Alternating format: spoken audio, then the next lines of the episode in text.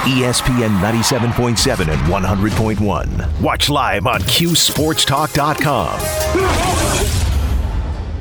Welcome back to Orange Nation. Artist of the Day, Boston. Topic of the day, new head coach, Steve. Did you know that?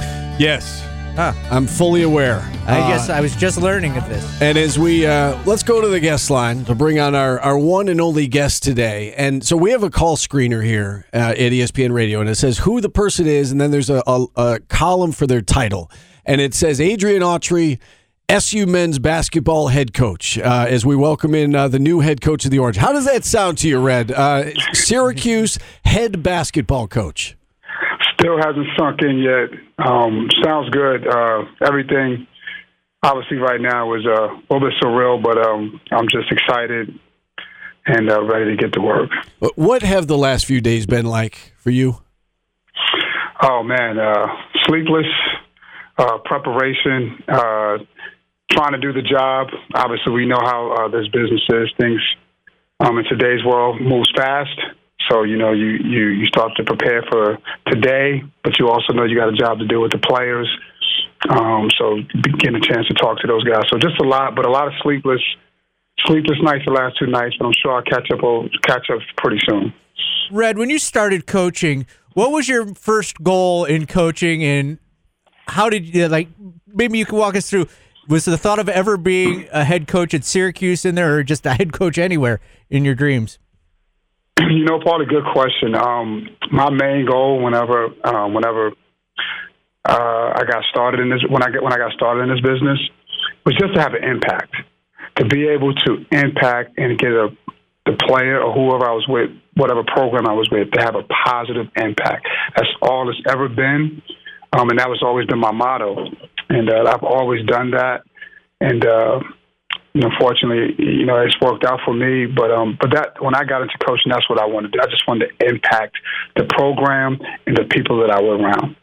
You had a chance to uh, address the media this morning with your introductory press conference, and uh, great job, by the way. I thought the press conference was great. Um, you, you, got a little emotional uh, when you were talking about Jim Boeheim. Can you kind of put into words for us what he has meant, not just professionally, but personally for you, and, and how he has influenced uh, you, again, both on and off the court? No, he's been like a father figure for me. Um, he's given me opportunities um, when I was a young adult, and uh, you know, and then when I came back as an adult, you know, he gave me another opportunity, and just that loyalty and that love um, that he just shows to all of his players. Um, you know, I got emotional because when he when he when he talked, he just talked about you know how long, you know, when he started recruiting me. Um, and uh, and he's always been a part. He's been he's always been a part of of my life in some fashion or form.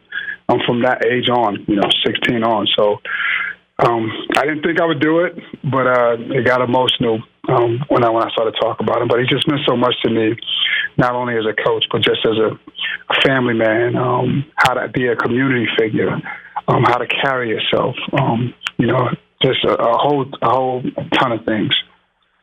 I'm sure that uh, you'll do a lot the same as Jim Boeheim, but you're your own coach and your own person. I'm sure you're going to do some things differently as well. Uh, that's been a, a hot topic the last couple of days on our show with, with our listeners. You know, people wondering, you know, yes, about the zone defense versus man to man, but what what are some things that will define you, I guess, as a head coach? And I'm sure you've given a lot of thought into, you know, some things you might do a little bit differently. Well, I think you know. You know, uh, a lot of times you get these jobs and you say, you know, you want to do this, you want to do that. I think the first thing is really just getting the right guys in here, and I think we have the right guys. Um, and then you you you try to put them in the best situations. Um, and the one thing I'll say is when you watch us play, you're gonna watch hard playing guys, and they're gonna play together. Um, and they're gonna play for each other, and I think um, you know those are the three things when you when you watch us play going forward. Um, you know, those are the things that'll stick out. You know, you talk about having the right guys here. Um, I, I want to talk to you about your staff a little bit, and then I, I want to talk about the the roster. So let's start with the staff. Uh, many have been wondering if uh, we assume uh, Gerry and Griff will be a part of it. I, I just w- hoping you can confirm that, and then we'll we'll talk a little bit about that that opening. Do you have somebody in mind for to to fill uh, you know that one position that's still open on the bench? Well, I'll answer it uh, in two parts. Uh, the first is I fully expect um, our staff, Gerry and Allen, to stay intact. Um, this is family, you know, um, and I think uh, we are all excited to to attack this new journey. Um, so I expect them all to be there. You know, as far as uh, my staff, we're to take some time with that. I'm to be very slow, be uh, be very deliberate. Um, it's a big it's a big hire. I just want to make sure that um, I get the right fit because that that matters. So um, you know we'll you know we'll see we'll cross that bridge when we get there. But for right now, I'm just elated that I you know that I have Gerry and Allen next to me right now as we continue to move forward. Uh, now, obviously, one thing that has defined this staff has been it's you know it's all Syracuse guys, right? Um, and I know you said you're going to take your time. Would you ideally like to keep it in the family and go with a former Syracuse player, or is that not necessarily the case with this particular hire? That's not necessarily the case. I, I just, like I said, I have to get the person that fits um, with our overall plan on the things that are important for this program, and also someone that can fit with with our, with our staff. So you know, fit is is going to be the main thing that drives this hire. With your expectation that the staff is staying together, the question that gets been getting asked a lot is, how long has this plan been in place, and was this a surprise to anybody? You know, um, obviously, coach was, you know, he was getting towards the end. We just didn't know when. Um, and uh, right now, you know, it happened, and you know, it happened, you know, very quickly.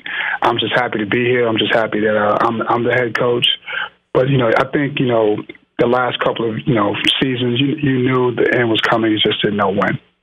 You know, Jim Boeheim referred to the, the four game losing streak today. At, you know, at, at, during his portion of the press conference, saying that that's when he really started to feel like this might be the end this year. Uh, is that around the time that, that you were informed that, that you'd be the head coach, or, or again, has this been more of a, a recent thing within the last few days? You know, I, you know, I, I, again, I wasn't privy to those conversations. You know, you know, I got pulled in, you know, shortly after that. But um, you know, again it was a tough. I, I, that four game stretch was tough. You know, um, you know, he, you know, he talked to me, he talked to the staff, he talked to the players. But you know, me knowing him so long, you just knew, uh, you know, that was that was that was tough to go through. You know, um, with a young team. So, but you know, like any any losing streak, so it didn't strike me as anything different. You know, it was just you know a tough a tough time. But you know, obviously he said what he said today.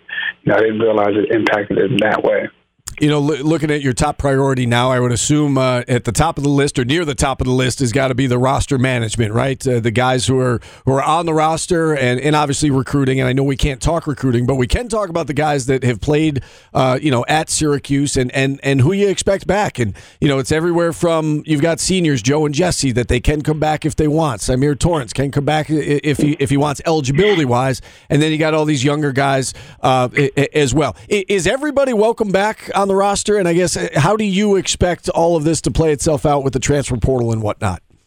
You know, that's a good question. Um, as right now, um, I am slowing down a little bit, trying to take it day by day. Um, as we move forward, like I said uh, in the press conference, we have sat down and talked to people, but things are you know fluid.